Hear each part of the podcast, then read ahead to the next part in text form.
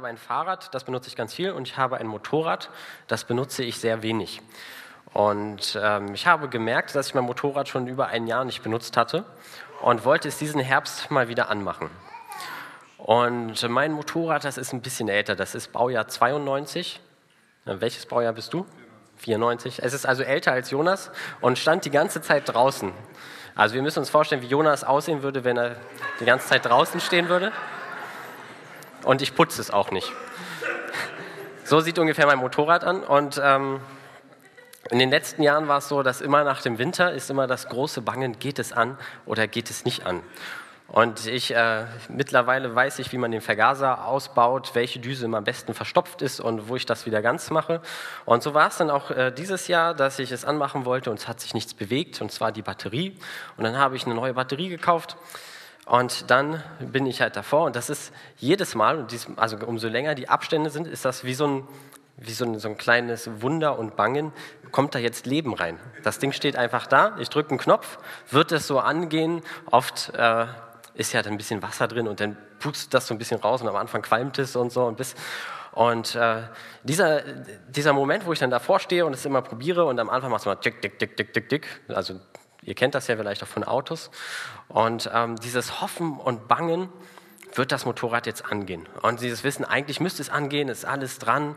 Und dann, äh, es ging an diesen Herbst. Ich bin gar nicht damit gefahren. Ich habe geguckt, das anging, habe drei Wochen später die Batterie wieder rausgenommen, weil es wieder zu kalt wurde. Äh, ich fahre jetzt irgendwie lieber mit dem Fahrrad die Strecken hier. Ich weiß nicht, was, ob ich das noch brauche. Auf jeden Fall ähm, merke ich so, es gibt so diese, diese Mischung da, die ich, äh, wenn ich davor stehe, ich, ich, ich glaube, das Motorrad wird jetzt angehen, aber ich zweifle auch irgendwie dran. Es ist so Hoffen, Zweifeln, Glauben, Unglaube. Dieser, diese Mischung, um die soll es heute gehen in dieser Predigt um Situationen, wo man sich doch eigentlich sicher ist und es müsste jetzt gehen, aber dann kommt doch der Zweifel ran oder man ist sich doch unsicher. Darum soll es gehen. Und ihr beide wollt euch heute taufen lassen. Und auch da in dem Vorentscheidungsprozess, da gibt es dann einiges an Hoch und Runter und Gedanken. Und wenn ihr euch taufen lasst, dann werdet ihr offiziell Teil dieser Gemeinde. Ihr seid dann unter anderem Mitglied bei uns.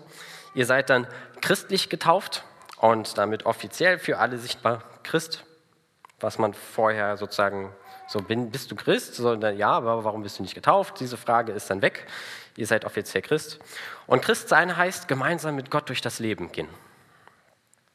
Darauf hoffen, dass es Gott gut mit mir meint.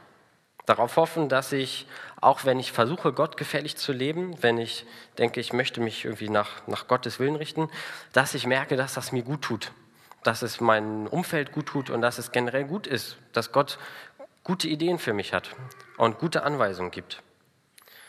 Und vielleicht habt ihr euch auch vor der Taufe gefragt, wie viele andere Christen vor ihrer Taufe auch, ähm, kann ich denn das überhaupt, was in der Taufe jetzt vielleicht von mir verlangt wird? Kann ich nach Gottes Willen leben? Will Gott überhaupt etwas mit mir zu tun haben? Ja, die anderen können sich taufen lassen, aber will Gott auch was mit mir zu tun haben? Glaube ich richtig, dass ich mich überhaupt taufen lassen darf?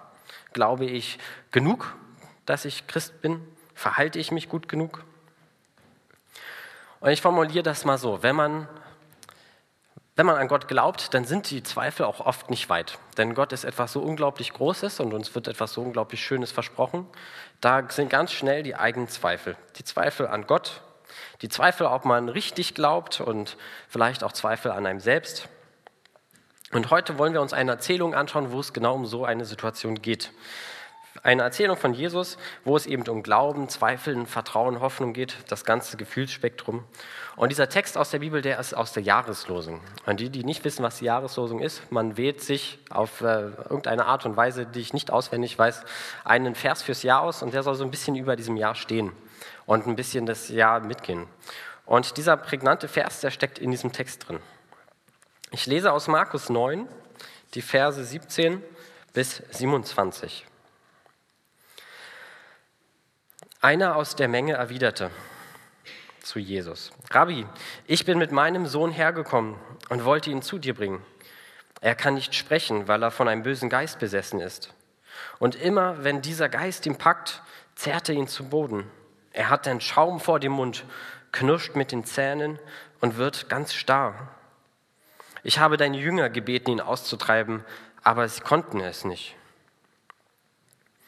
Was seid ihr nur für ein ungläubiges Geschlecht, sagte Jesus zu ihnen. Wie lange muss ich denn noch bei euch sein? Wie lange muss ich euch bloß noch ertragen? Bringt den Jungen zu mir. Sie brachten den Jungen zu ihm. Als der böse Geist Jesus sah, schüttelte er den Jungen mit so heftigen Krämpfen, dass er hinfiel und sich mit Schaum vor dem Mund auf der Erde wälzte. Wie lange hat er das schon? fragte Jesus den Vater. Von klein auf, antwortete dieser. Und oft hat der Geist ihn schon ins Feuer oder ins Wasser geworfen, weil er ihn umbringen wollte. Aber wenn du etwas kannst, dann hab Erbarmen mit uns und hilf uns. Wenn du etwas kannst, erwidert Jesus, was soll das heißen? Für den, der Gott vertraut, ist alles möglich. Da schrie der Vater des Jungen, ich glaube ja, hilf mir bitte aus dem Unglauben. Als Jesus sah, dass immer mehr Leute zusammenliefen, bedrohte er den bösen Geist. Du stummer und tauber Geist, sagte er, ich befehle dir, aus diesem Jungen auszufahren und nie wieder zurückzukommen. Da schrie der Geist anhaltend auf, zerrte den Jungen wie wild hin und her und verließ ihn schließlich. Der Junge lag regungslos da, sodass die meisten dachten, er sei gestorben. Doch Jesus fasste ihn bei der Hand und richtete ihn auf. Da stand der Junge auf. Wir hören hier von einem Mann, von einem Vater, der verzweifelt ist. Er weiß nicht mehr ein und aus. Sein Junge ist krank und er hat Angst davor, dass sein Sohn vielleicht sterben wird. Und in seiner Not, da sucht er Jesus. Jesus ist nicht der Erste, den er um Hilfe bittet. Wir hören, vorher ging er zu den Jüngern von Jesus. Doch dort erlebte er nur Enttäuschung. Die Jünger beteten, wer weiß, was sie noch machten. Vielleicht haben sie dem Jungen die Hände aufgelegt, haben diesem Geist befohlen, geschrien, irgendwelche Zeichen gemacht das wissen wir nicht, doch sie konnten ihm nicht helfen. Es kann auch gut sein, dass dieser Mann auch schon vorher alles andere probiert hat. Dass er bei Ärzten war, bei Wunderheilern, bei anderen Geistlichen, bei all den Leuten, die sagen, ich kann dir helfen. Ein Vater, der Angst hat um seinen Jungen, dass er stirbt. Er wird fast alles tun, um sein Kind zu helfen. Also wendet er sich an Jesus. Von dem hat er gehört, der soll Macht haben. Dort werden Leute gesund, Dort werden Geister ausgetrieben. Dieser Jesus, der soll alles können. Also wird der Vater nicht lange überlegt haben, ob er jetzt Jesus besonders gut findet oder nicht, sondern er sagt, da ist noch Hoffnung, da gehe ich hin.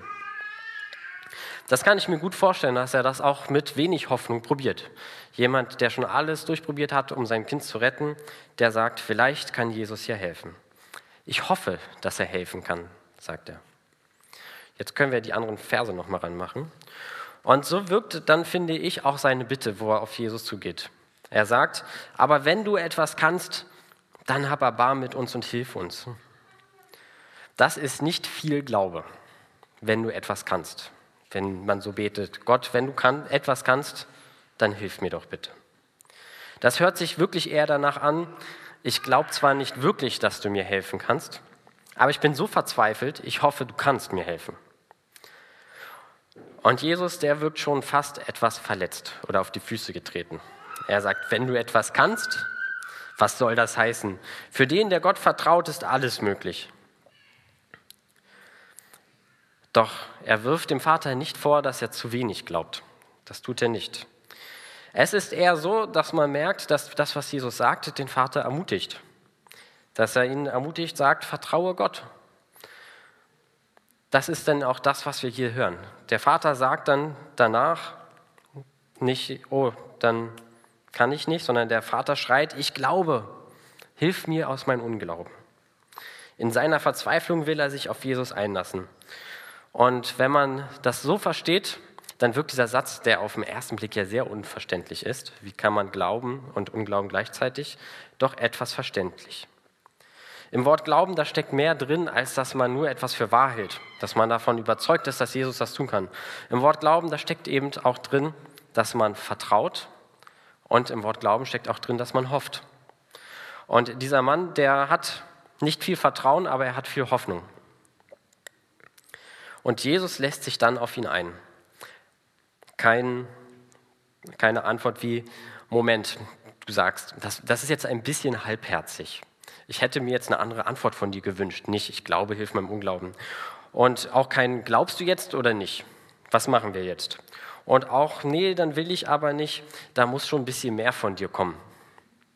Nein, er geht zu dem Kind, befiehlt dem Geist auszufahren und der Junge, der ist gesund. Wie passt das jetzt zu dem, was Jesus vorher gesagt hat? Für den, der Gott vertraut, ist alles möglich. Und um wessen Glaube geht es hier eigentlich? Hat Jesus genug geglaubt, dass der Junge gesund wird und so konnte der Junge gesund werden? Hat jemand anderes nicht genug geglaubt und deshalb ist er nicht gesund geworden? Und wie viel Glaube muss ich eigentlich haben? Gehen wir einmal zurück an den Anfang der Erzählung. Da hören wir davon, dass der Mann sich an die Jünger gewandt hat und die Jünger konnten es nicht. Die, die versagt haben im ersten Moment, sind die Jünger. Hatten sie zu wenig geglaubt? Jesus wirft ihnen, ihnen Unglauben vor. Er wirft das nicht dem Vater vor. Er sagt zu den Jüngern, was seid ihr für ein ungläubiges Geschlecht? Die Jünger hätten es doch können müssen, aber nicht der Vater. Vorher haben die Jünger schon oft für Leute gebetet. In dem Markus-Evangelium davor ist diese Aussendung der Jünger, wo sie durch die Häuser gehen und sie erleben Wundertaten und Geister fahren aus. Eigentlich war das für sie Routine. Sie haben erlebt, wie Gott wirkt und wie Gott Wunder wirkt und jetzt konnten sie es nicht. Jetzt muss es Jesus wieder selber richten. Wir haben also die Jünger, denen Jesus Unglauben vorwirft. Wir haben den Vater, der selbst weiß, dass er eigentlich nicht mit ganzem Herzen glauben kann. Und wir haben Jesus, der ganz selbstverständlich den Jungen heilt.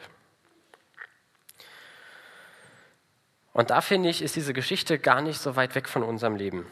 Denn da, wo Christen zusammen sind, da ist nicht immer felsenfester Glaube, der keinen Zweifel kennt.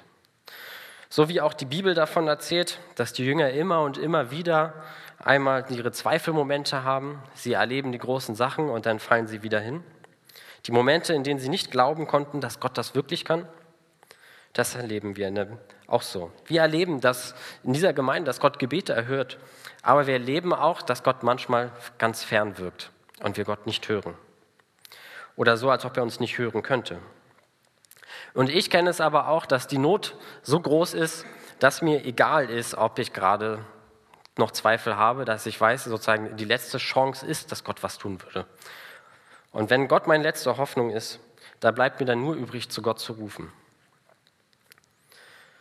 Wir Christen, wir haben den Heiligen Geist, der für uns eintritt, wenn wir beten. Wenn unser Glaube zu klein ist, dann ist der, hilft er uns. Wenn ich mehr hoffen kann, als dass ich eigentlich vertraue.